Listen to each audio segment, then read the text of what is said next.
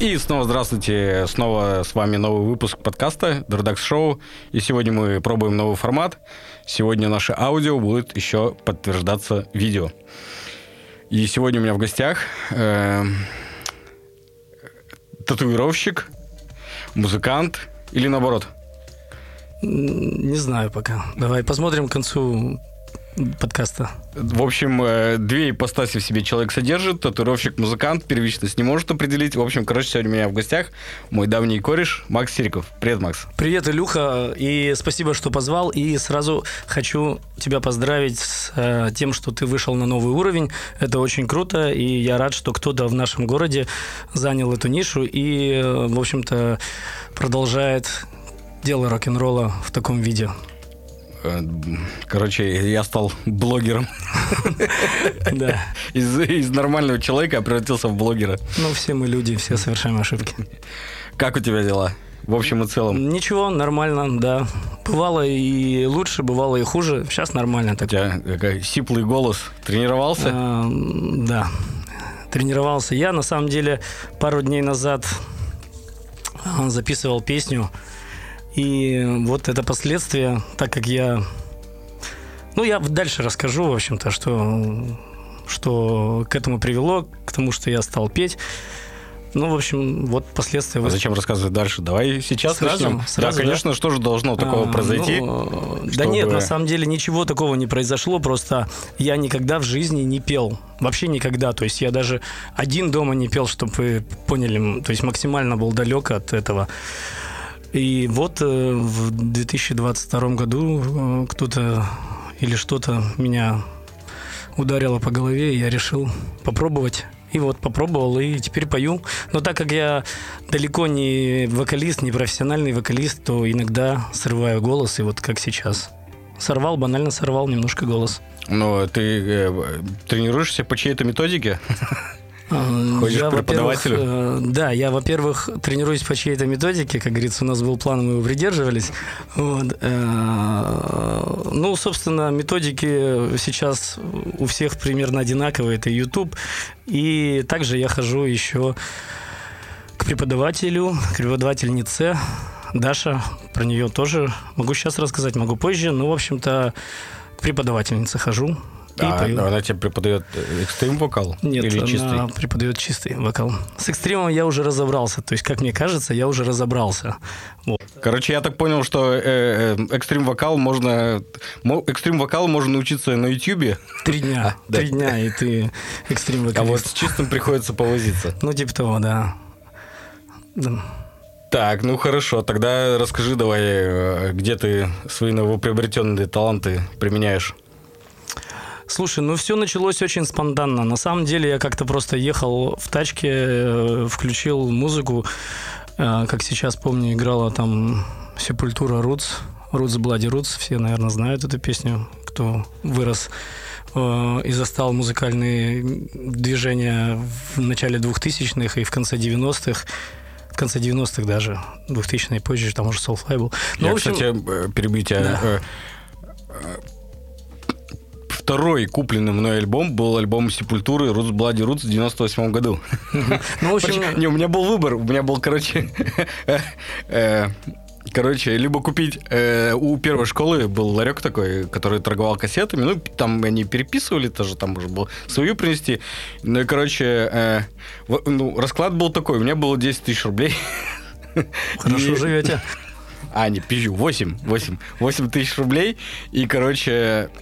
10 тысяч стоила упакованная в целлофан кассета Нирваны, а 8 тысяч стоила Sepultura Roots Bloody Roots. И поскольку мне на Нирвану не хватало, я купил Sepultura. Вот этот альбом. Да, ну, в общем, да, ехал в тачке, заиграла эта песня, и я такой подумал, блин, она такая крутая, но при этом она такая простая. Я думаю, те, кто играет на гитаре, те понимают, о чем я говорю. То есть она максимально простая, состоит из буквально там нескольких квинт. И... Ну, я подумал, что, блин, да я все то же самое могу сам сделать. Ну, вот ну, не берем, как сказать, в расчет талант, я имею в виду технически, я могу все то же самое сделать. Сочинить — это другое дело. И я такой думаю, а что бы не попробовать? У меня есть гитары, у меня есть там какое-то владение гитарой, какое-то владение бас-гитарой на таком же уровне, там, барабаны, я думаю, тоже несложно там сделать. Думаю, дай-ка я запишу песню, попробую одну песню сделать сам. Единственное, что у меня не было ни компьютера, ни навыков звукозаписи. Я обратился к нашему небезызвестному Диме Баеву. Дима, тебе привет и большое спасибо. С первой песней он мне помог. То есть пришел к нему на студию, и, по-моему, мы ее записали. За один день мы записали всю музыку полностью, и на второй день мы записали вокал. То есть 2 дня. Это была первая песня, которая дала старт, наверное, вот моему музыкальному, так сказать, опять возвращению. А почему название такое Radio Hate? Это отсылка к Rage Against the Machine, Guerrilla Radio? Нет, это отсылка, наверное, к отечественной группе Солярис. У них была «Радио Ненависть» песня. Ну, собственно, я тоже тогда слушал, мне почему-то вот этот посыл, вот эта ненависть, мне она показалась самое то. Вот, и, собственно, записал эту песню, текст тут же придумался в момент записи практически. Песня получила название «Radio Hate».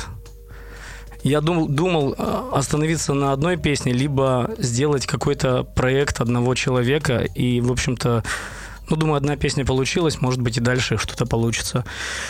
И взял название White Sea, Белое море. Недолго думал, так как мы из Северодвинска, с берега Белого моря, поэтому такое название. Так, проект называется White Sea. Первая песня была Radio Hate. С этого все началось. Так, хорошо. Дальше потом вышла вторая песня Way of Samurai. Да, вторая песня вышла тоже с помощью Димы Баева, но уже он не жил в Северодвинске, он уехал в Питер, там сделал студию, я как раз полетел в Питер, и также на 2 дня мы с ним засели в студию, и песня получила название Way of Samurai, Путь самурая. Вот. Там тоже все партии я записал сам. С барабанами мне помог Дима Баев, то есть он со сведением, с мастерингом, это полностью весь звук был на нем. То есть я просто играл на гитаре, на бас-гитаре, и я спел. Вот. Дальше. Ну, в общем, этот проект такой дал какие-то росточки, мне стало снова это интересно, и я решил, что и дальше буду заниматься музыкой. Но сам проект ты продолжаешь еще? Я продолжаю. Да, я продолжаю, но, видимо, я могу про дальнейший сейчас, да, рассказать, про дальнейший проект. В общем-то, тут на сцену у нас вырывается еще один человек, небезызвестный в нашем городе гитарист Роман Донсков. Рома, тебе тоже привет. Мы с ним играли... Ну, очень много в разных группах, командах с начала 2000-х и так далее. Вот. И как-то мы с ним сидели, и я уже, честно говоря, даже не помню, кто кому предложил. Либо он мне, либо я ему. Предложили, давай, Рома, сделаем совместную группу, совместный проект. Жанр, конечно, сразу у нас определился. Это металл, мы оба любители металла, прям такие. И... Собственно, у него было очень много музыкальных идей, они уже придуманы, записаны даже черновики. Но с меня было, собственно придумать вокал. Все, так родился второй проект. Второй проект получил название Crime Scene, Место преступления. Это металл-проект, состоящий из 2 человек. Собственно, весь композитор — это Роман Донсков. За мной только... придумать вокал, спеть его, записать. Вот, как-то так. И почему проект White Sea немножко сейчас отодвинут в сторону? Потому что очень много времени занимает вот этот второй проект. Потому что там идей больше, они, мне кажется, больше более актуальны, более интересны. И Рома, как музыкант, он гораздо профессиональнее, чем я. То есть он сочиняет намного круче, чем могу сочинить я. И на сегодняшний момент мне это интереснее. Но я ни в коем случае не забросил White Sea. Я хочу и дальше записывать. Хорошо. А в каких-то дальнейших планах есть ли эти самые планы, кроме записи, релиза треков? Насколько они далеко идут? Слушай, на самом деле пока нет никаких планов. Есть какие-то пока разговоры... Ну, не далее, чем разговоры.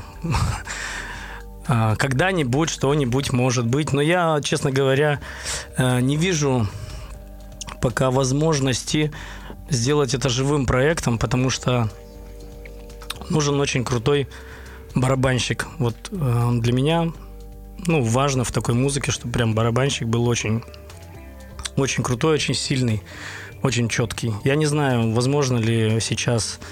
найти, и, ну, в общем, пока это не живой проект, это интернет-проект. Угу. Такой офлайн-проект или онлайн, как правильно сказать, не знаю. Ну, исключительно в сети, онлайн. Да. Пока исключительно в сети. Хорошо. А, ну, что же, мне было всегда интересно, что же такого должно было произойти? Ну, в городе тебя знают как участника довольно большого количества групп. Туда же и... Вообще, какая была первая группа? Первая группа была в 2000 году. Группа называлась «Рим». Рим. Угу. Это была такая альтернатива. Мы тогда впервые услышали Лим Бискит, впервые услышали Корн и подобные группы. И нам хотелось сделать что-то такое же, но такое же, конечно, не получалось. Но мы пытались... Вот, была группа «Рим», потом она плавно-плавно переросла, группа называлась «Табула раса», состав был, кстати, тот же, просто сменили название. Ну, а дальше уже в середине 2000-х группа называлась «Фиджикора», изменили несколько состав, там кто-то ушел, кто-то пришел. Вот, и была такая группа «Фиджикора». Ну, ты не договариваешь, что было потом. А, так все перечислили, да? Потом был общероссийский успех. Ну, это еще до общероссийского успеха еще долго. Перед общероссийским успехом, да, была еще группа «Райские цветы». Я там, кстати, проиграл не очень долго. Вот. Несколько концертов здесь, в Родвинске, в Архангельске. Съездили на гастроли в Питер, по-моему. Вот, «Райские цветы» были. Была группа «В эфире» называлась, с Лёшей Бушем. Он тоже был у тебя... был или будет, не знаю, на подкасте. Я вот... Нет, наверное, не был еще. И я не знаю. Не был, но он должен быть, я считаю. Лёха, тебе тоже привет, если ты слушаешь. Вот, с Лёхой Бушем была группа «В эфире». И что еще было-то, дай бог памяти, после этого... Я уже даже не помню, что было. Ну и вот в 2011 году мы собрали группу Evo, Eternal Voice of Orbits. И так получилось, что эта группа стала популярной. Это, конечно, не наша заслуга, а заслуга фронтмена Димы Телегина. Собственно, вот с этой группой мы 5 лет гастролировали, ездили в туры, объездили... практически всю Россию и какие-то ближайшие зарубежья, как типа Украины, когда еще туда можно было ездить, и Беларусь. Ну вот, собственно, Эва был, да, такой, если можно сказать, российский успех. Угу. Ну и вот, следуя довольно такой плотной музыкальной карьере, что должно было произойти, чтобы решить, что именно татуировка... Жизнь твоя. Mm-hmm. Решить, что это, ну, единственная цель. Полностью себя ей посвятить. Mm-hmm. Уволиться с завода. Ну, я понял вопрос, как бы, что стало таким отправным моментом, чтобы вернуться в музыку. Где-то должно было щелкнуть. В 2017 году я отыграл последний концерт с Эва и полностью ушел в татуировку. Я на тот момент уже был татуировщиком в городе, занимался этим ремеслом. совмещал с основной работой, но... Ой, я, кстати, был на предпоследнем. А нет, я был на последнем. На последнем был, да. В колесе? В колесе, да, это был последний. Вот. Странно, кстати, я вспомнил. Странно, если бы ты не был. На тот момент я, по-моему, жил у тебя дома. Да-да-да, я помню, как... Андрюха, этот, как это, визжа покрышками, нес меня домой за вашу портостудию. Да, мы забыли на последний концерт портостудию, с которой запускался минус, и Андрюха из Архангельска с Илюхой мчали в Северодвинск, чтобы ее забрать и привезти, успеть к концерту. Вообще мне этот штраф выписали за распитие. Это я, кстати, тоже помню, да. Ну, в общем, вот теперь мы все запомнили этот концерт. Это был мой последний концерт в составе группы Evo. Ну и не только мой, также он был последний для всего состава, потому что после этого концерта вокалист принял решение переехать в Петербург и там продолжить свою карьеру, а мы все остались здесь. Сейчас он успешно продолжает, все хорошо у него, недавно вышел новый альбом, мы все держим связь и очень рады за него. Вот. Так, вопрос был... Что, собственно, да, что сподвигло. Что сподвигло. В общем, как я закончил в 2017 году с Evo, я больше не занимался музыкой, назовем это так. То есть я действительно 4 года практически не притрагивался ни к гитаре, ни там, к бас-гитаре, они вот у меня дома стояли, и все. Что было отправной точкой? Да не знаю, ничего такого не случилось. То есть это прям какой-то действительно момент. Я просто ехал в машине и заиграла Sepultura, Roots, и я подумал, да я так же могу. Я могу так же сделать. И вот это, наверное, то, что вот я могу. Нет, да и татуировка была так же. Нет, я именно про твою стезию татуировщика спрашивал. Тут все немножко банальнее. Про татуировку, да. То есть это то, что меня увлекало всегда, то, что мне нравится и по сей день, и я не думаю, что что-то произойдет такое, что мне это перестанет нравиться. Действительно, татуировка меня поглотила полностью, рисование и все, что с этим связано. И, наверное, это стало... плюс еще это я делаю не бесплатно, конечно. Это, то есть, тоже играет роль. И когда я понял, что я могу этим жить, а не работать на заводе, я, конечно, выбрал эту вид деятельности, так скажем. А предпосылки для этого были? Ты когда-нибудь до этого рисовал, получается, какие-то графические идеи свои воплощал? Нет, наверное, я рисовал не лучше, чем любой другой человек. Опять же, дело желания. То есть вот у меня просто тоже в один день это щелкнуло. Я хочу научиться. И я начал учиться, я начал рисовать как сумасшедший. Я пошел в художественную школу, договорился с преподавателем, занимался с преподавателем, ночами рисовал. То есть это был такой фанатизм, прям фанатизм. Я хотел научиться рисовать. И, в общем, я до сих пор иногда такой. Бывает в выходной в 8 утра просыпаюсь, и вместо того, чтобы сидеть дома, я еду на студию и рисую просто в свой выходной, потому что мне хочется. Тогда должны ли быть какие-нибудь... навыки, таланты, да. Слушай, по прошествии времени я могу сказать, что самое главное – это желание, потому что это такой же навык, как английский язык, например. Чем больше ты занимаешься, тем больше ты понимаешь по-английски. Чем больше ты знаешь слов, тем проще тебе разговаривать. Такой же навык. Конечно, у кого-то это получается быстрее, у кого-то это медленнее. Кстати, у меня это... я из тех людей, у которых все супер сложно и супер медленно получается. То есть мне, чтобы добиться какого-то уровня, мне приходится прям рвать одно место, и только тогда это начнет получаться. А смотришь, там кто-то рядом сидит, делает то же самое, у него через 10 минут уже получается. То есть я в этом плане не талантливый, я просто очень упорный, наверное, вот так сказать. Итак, сколько, получается, ты лет уже этим занимаешься? 8? Больше? Да, с 14 года, да. 8 лет или сколько там получается? Ну вот мы с тобой познакомились как раз где-то в 2014 году. Да, наверное, вот так я и занимаюсь. Единственное, что я до 2019 года у меня была основная профессия, я работал на заводе, и татуировкой занимался постольку-поскольку, вечерами, выходные и так далее. То есть не уделял я времени 100% своего. В 2019 году я принял решение, ушел с завода и посвятил все время татуировке. То есть это теперь каждый день моей жизни связано с рисованием. А ты сам оцениваешь как-то свои скиллы? Я оцениваю... Я могу оценить их с точки зрения того места, допустим, где мы живем. Я понимаю, что уровень, ну, неплохой там и все такое. Но это... ничто по сравнению с тем, что я бы хотел добиться, и по сравнению с тем, что могут мастера топовые.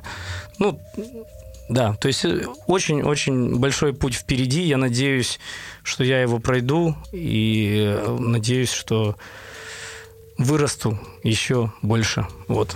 Ну вот смотри, в каком, получается, где-то в 2020 году ты... специально для радио этого ездил в Екатеринбург. 20-й же год, да, был? Да. Вот.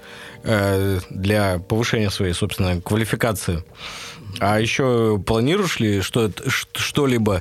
И, например, ну, работая в таких коллаборациях с другими мастерами и посещая семинары, какой это буст дает? Да, да, это безусловно огромный буст, пинок даже, мотивация.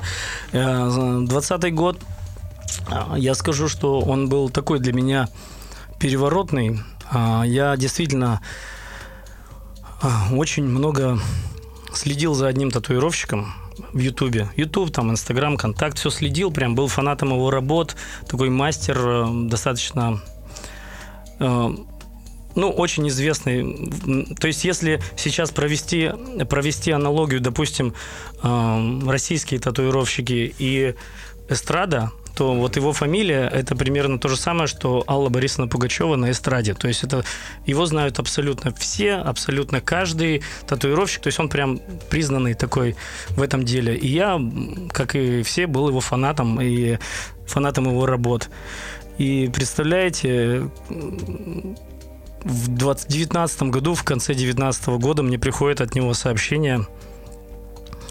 Ну, я, естественно, ему писал там, и в ответ мне приходит сообщение, что типа расскажи о себе.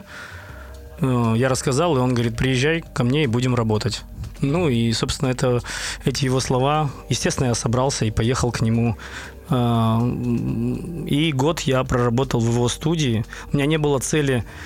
уехать насовсем, у меня была цель именно вот я поставил себе срок год, что за год работы с ним я должен максимально постараться впитать в себя всю информацию, которую он мне может дать. И так, наверное, и получилось. Я с 10 утра был каждый день в студии и зачастую уходил в 12, там, в час ночи. Ну, максимально старался научиться и чего-то почерпнуть.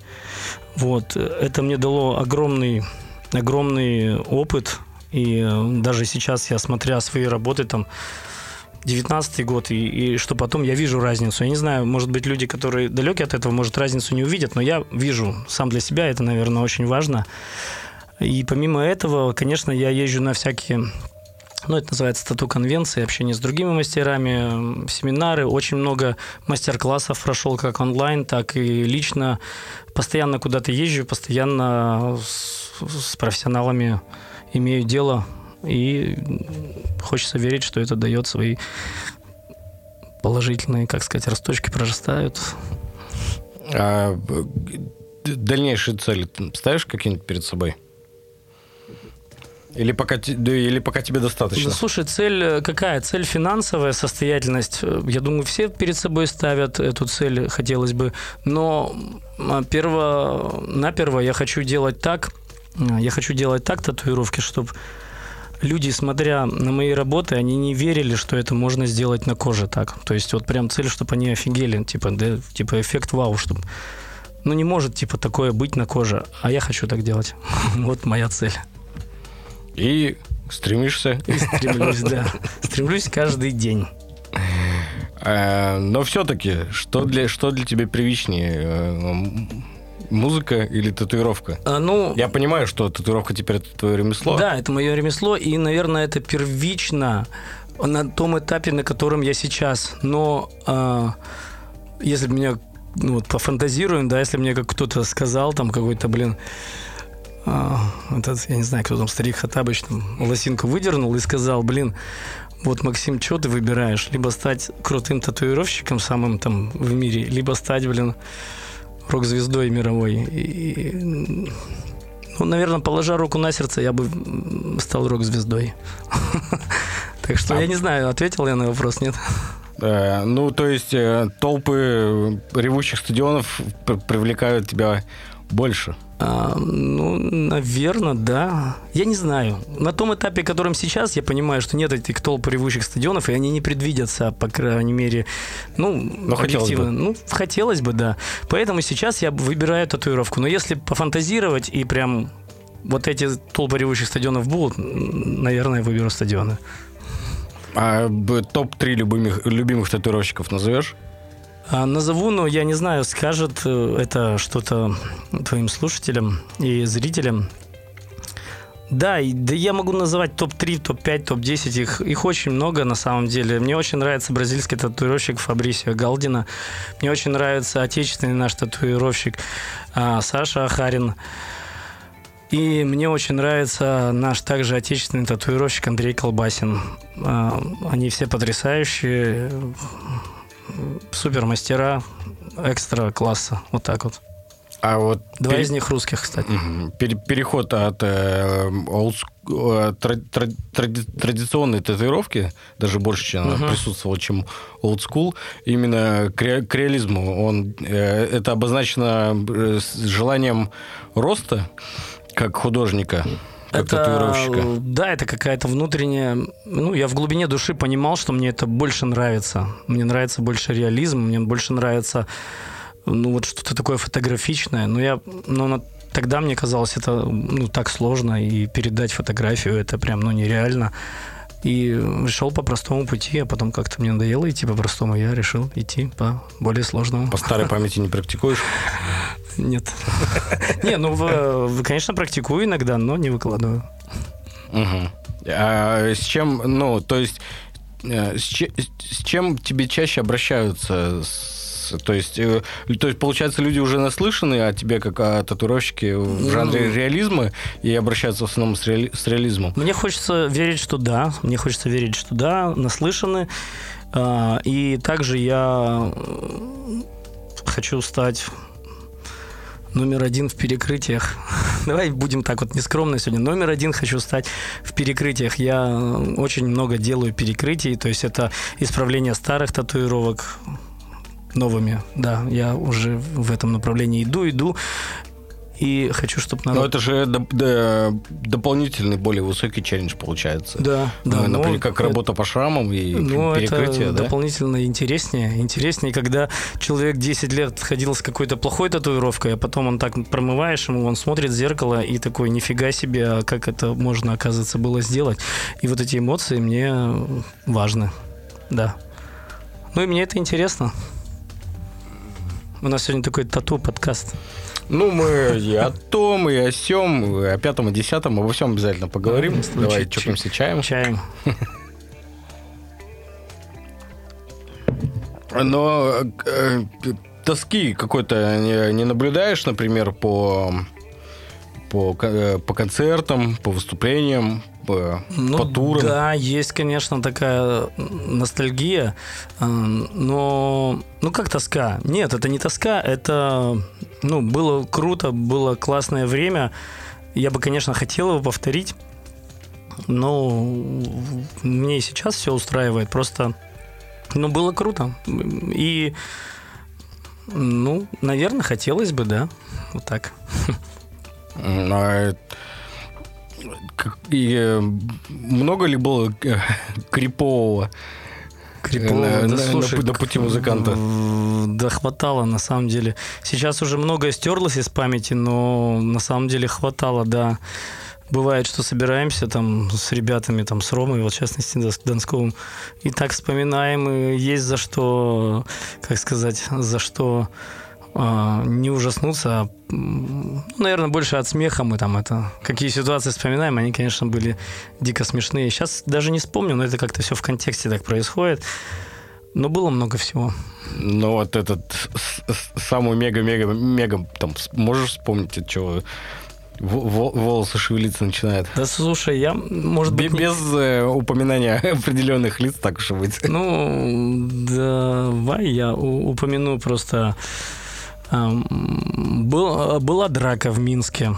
Драка в Минске, на которую в итоге нашего вокалиста забрала доблестная белорусская милиция. Завтра у нас концерт. Они его садят на 15 суток. Вот. Естественно, что нам делать? У нас несколько концертов по Беларуси, ехать дальше надо, а он будет сидеть, отдыхать 15 суток, а без него мы ничего не можем сделать.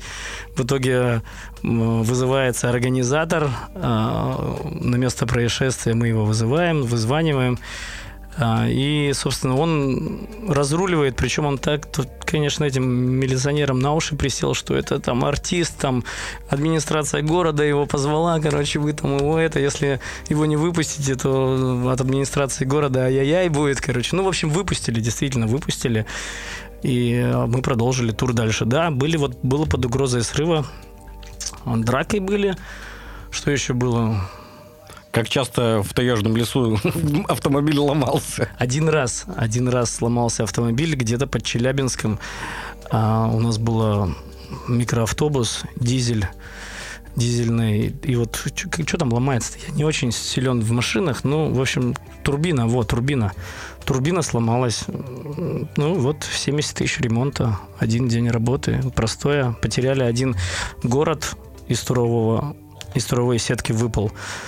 70 тысяч рублей, но автобус починился, и мы поехали дальше. Это вот тот Старекс, да, на котором... Да, Гранд Старекс, да, Hyundai. Я просто принимал участие в мини-туре. Да. Единственное, что я помню, это то, что я ничего не помню. Хороший был. Я помню, я где-то просто в районе Верска просыпаюсь и понимаю, что моя голова лежит на его коленях. Это как-то так двояко прозвучало. Просто лежит. Конечно, лежало, все мы спали. Да. Но было, если все, у вас это... Я-то исключительно сутки присутствовал, но если их так проходит 30 суток, то это, конечно, надо недюжинную выдержку иметь. А еще алкоголь был. Не, ну это понятное дело. Да. Да нет, здорово было, очень круто. Мы очень много ездили. У нас были большие туры. Самый первый тур в моей жизни, это был 12-й год, это мы здесь такие мальчики, которые ничего еще не видели, которые не умеют толком-то что-то там со звуком работать, ни звукача, ничего, мы поехали. Первый тур был 28 дней, 27 городов. Это Россия, Украина, Беларусь.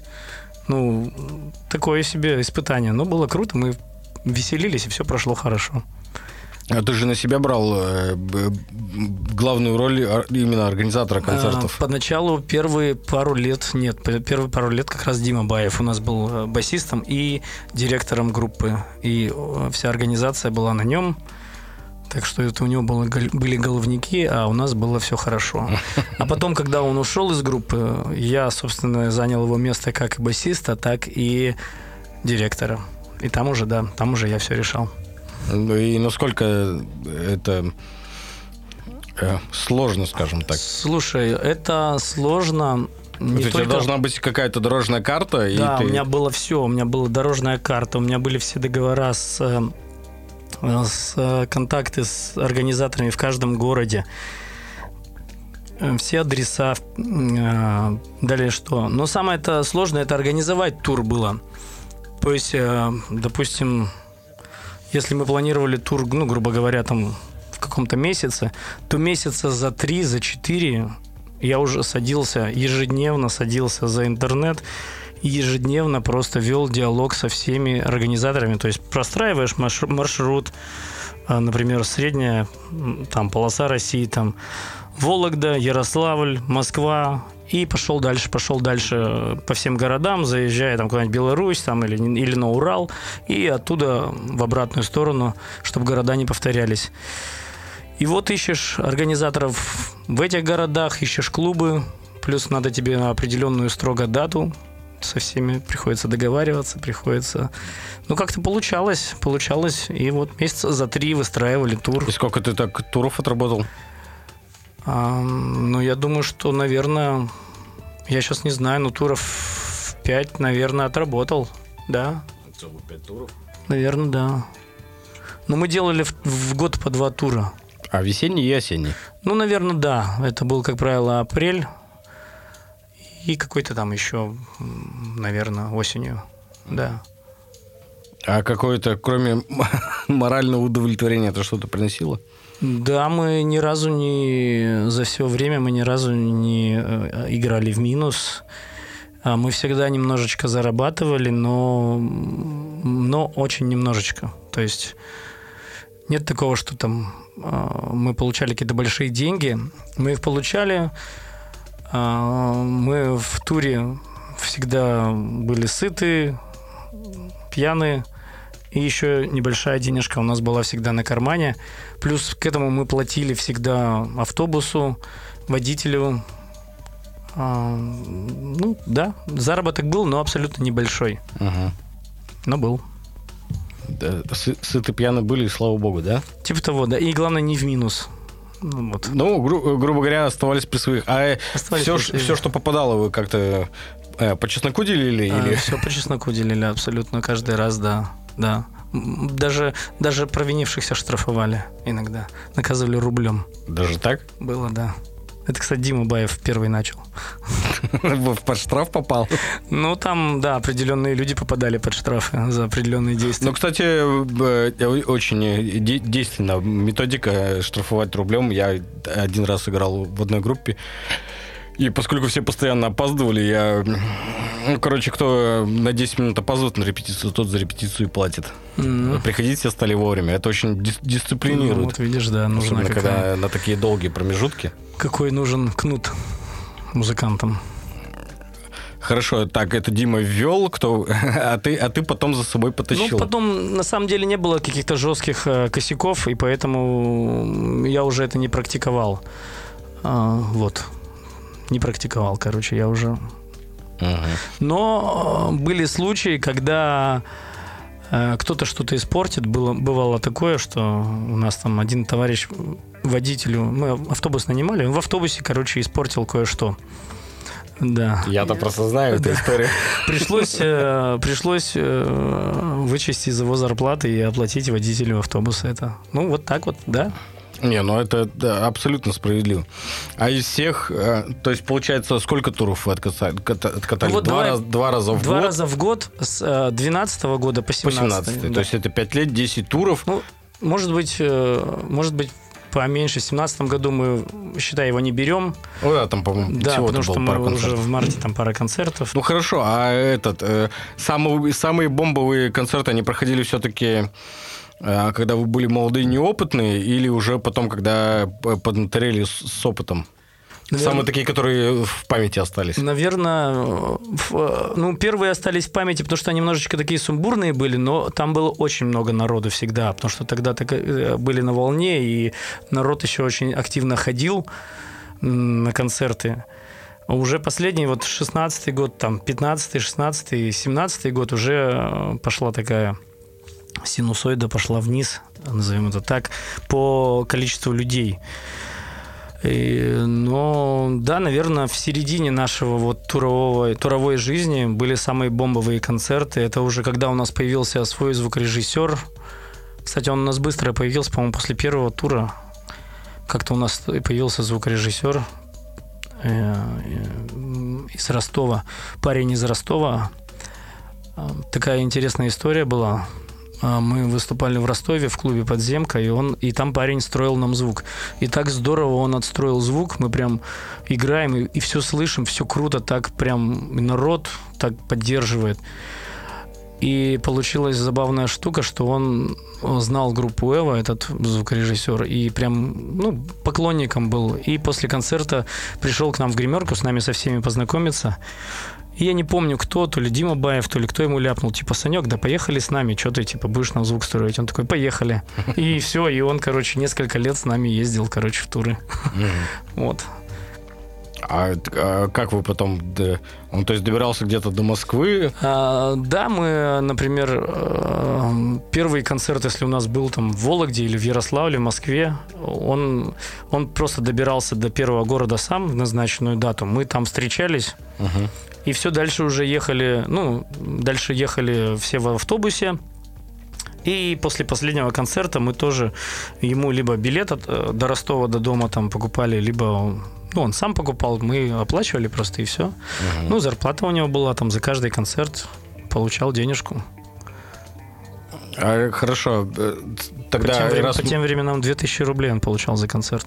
Ух, можно было полтинник привезти. За каждый концерт, да, он получал 2000 рублей.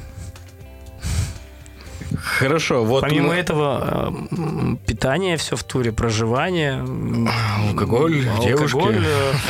И, в общем-то, в автобусе место ему всегда было. Не на коленях у тебя, покозырнее.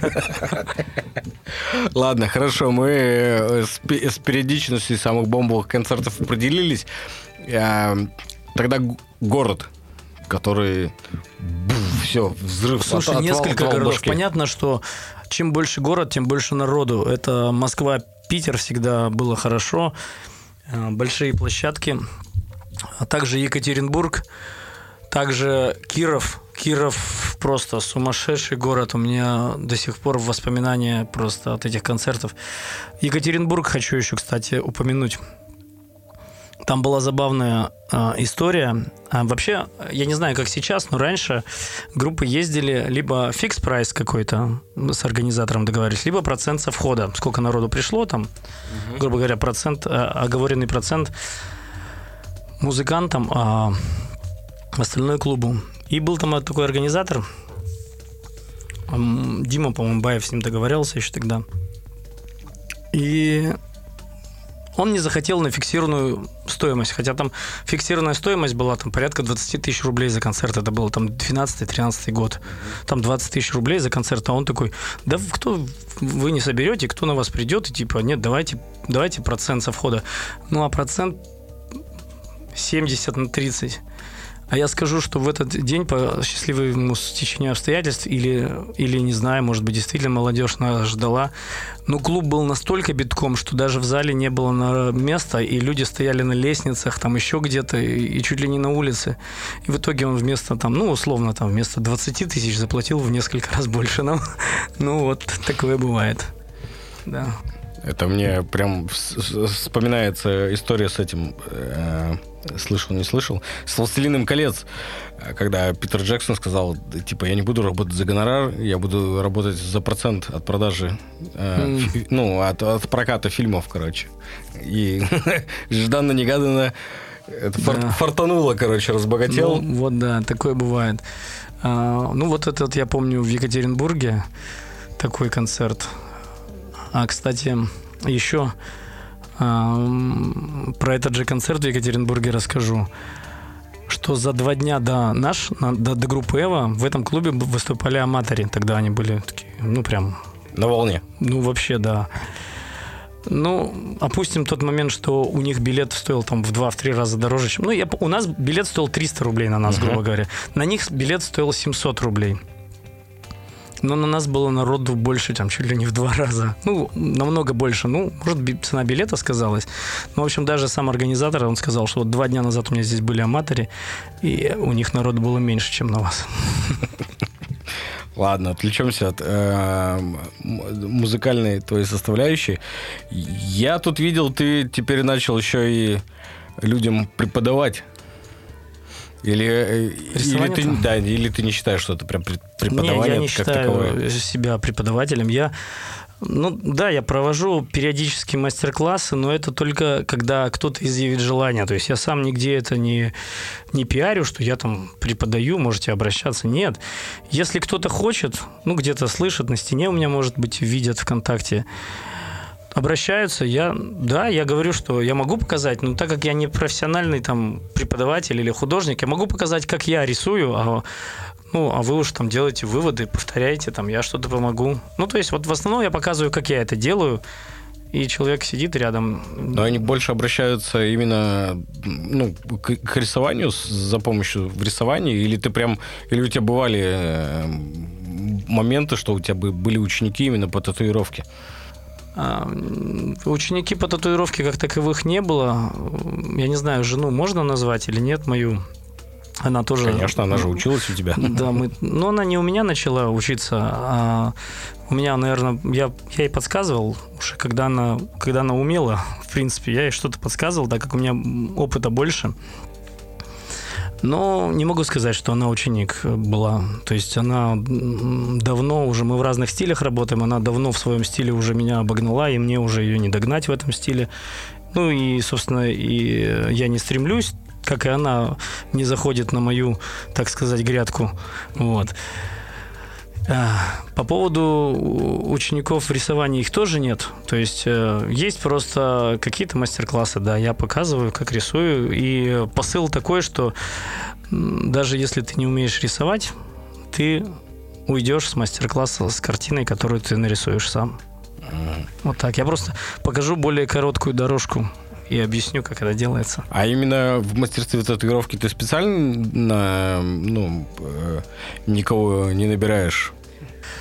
Ну, во-первых, да, я никого не набираю. Я не хочу учить, потому что, на самом деле, тут такой, можно сказать, еще какой-то меркантильный, наверное, интерес.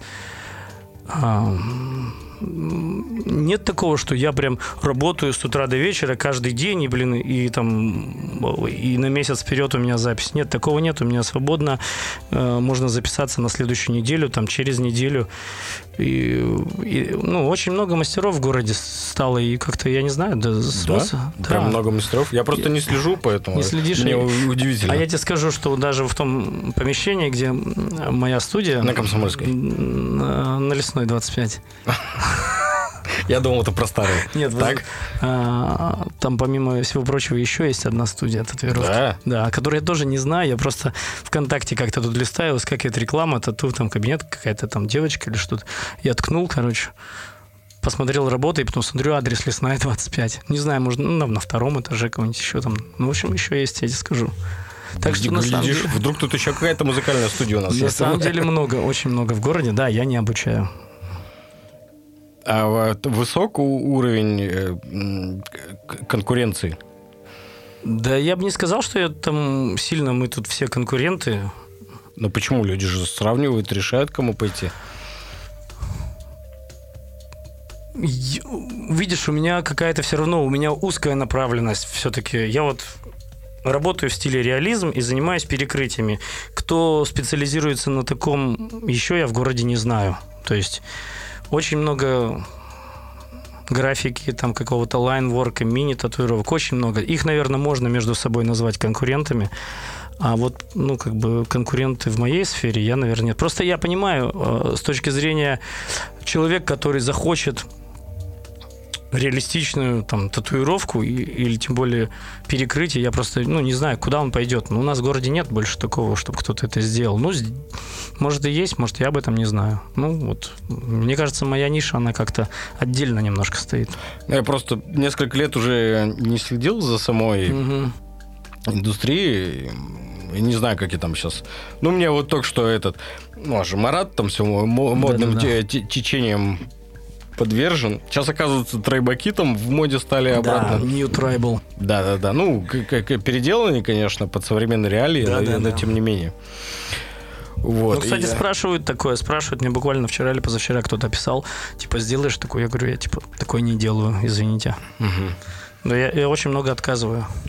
За саму индустрию уже давным-давно. Я и то, что до этого так не пристально следил. Но...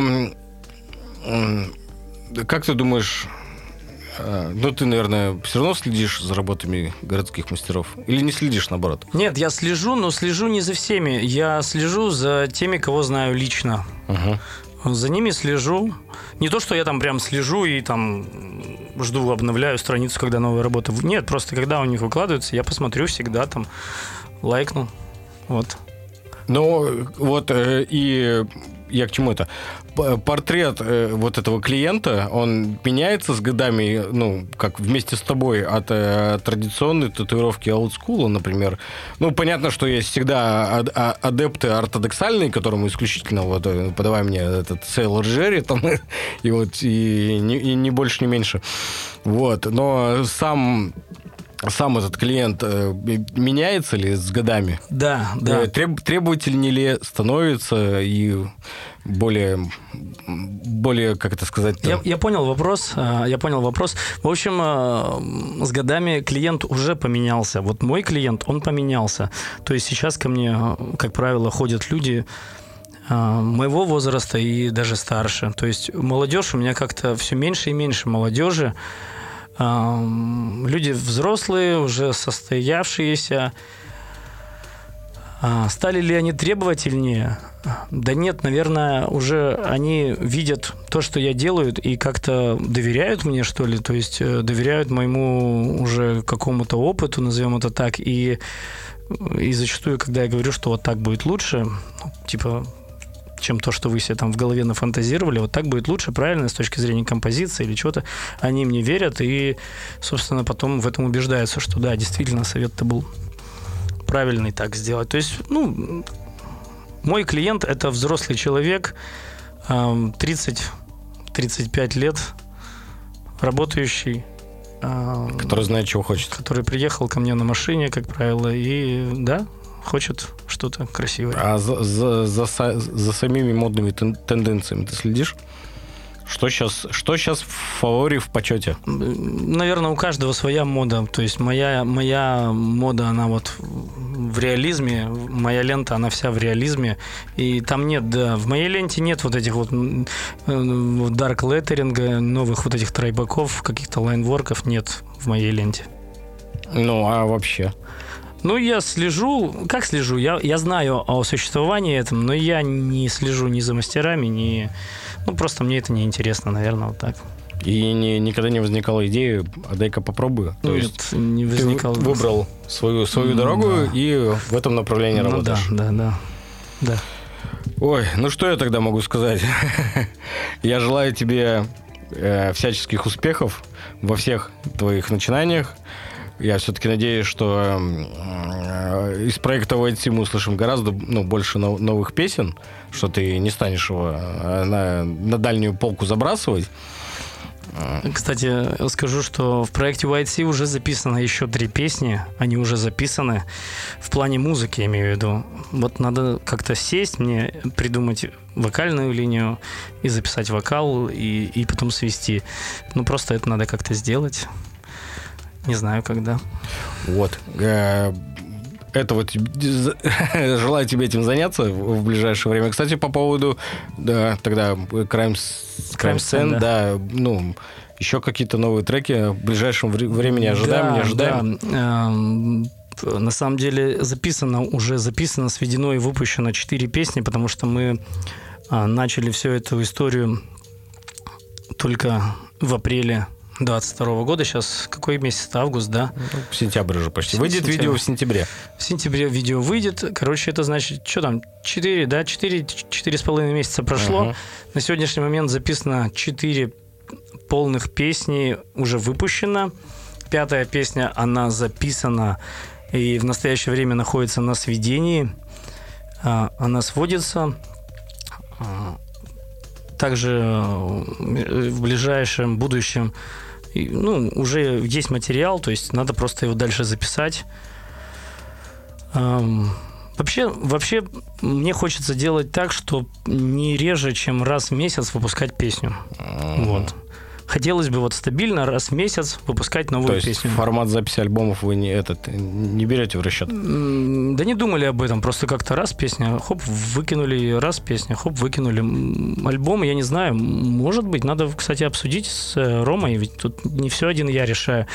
Единственное, я еще хотел вот такую ремарочку сказать про Crime Scene.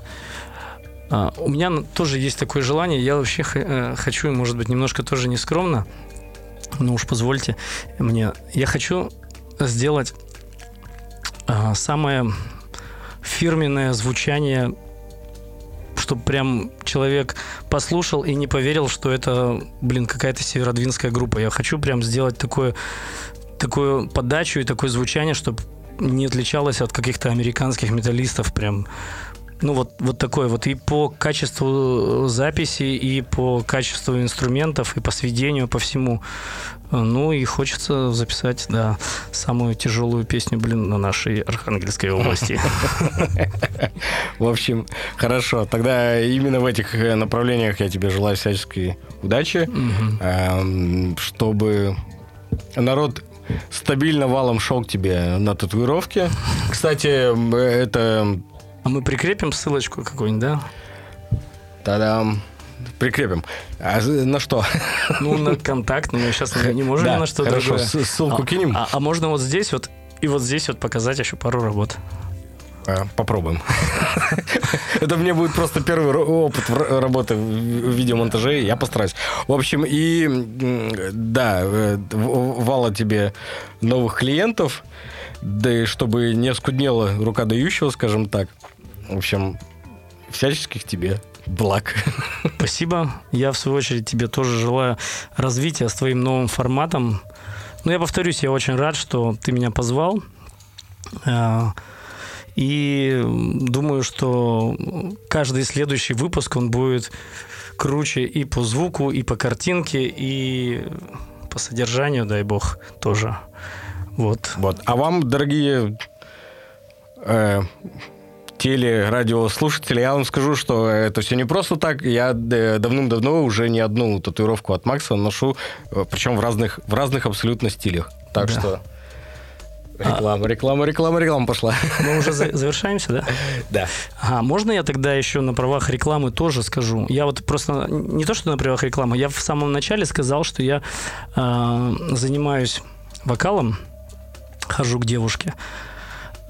Я бы хотел немножко рассказать про... Можно, да? У нас есть время, там пленка еще не заканчивается.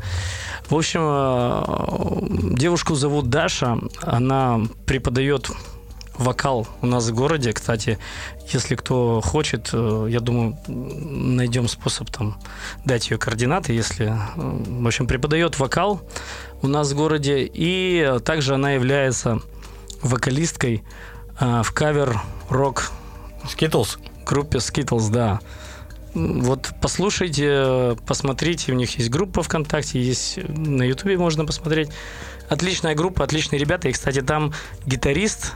Вот Рома, с которым мы вместе делаем Crime Scene. Он также является гитаристом Skittles. Отличная группа. И крутые кавера делают в рок-обработке. Вот что я хотел сказать. И всем тоже пожелаем дальнейших творческих успехов. В общем, спасибо всем большое. Всем пока. Пока. Спасибо.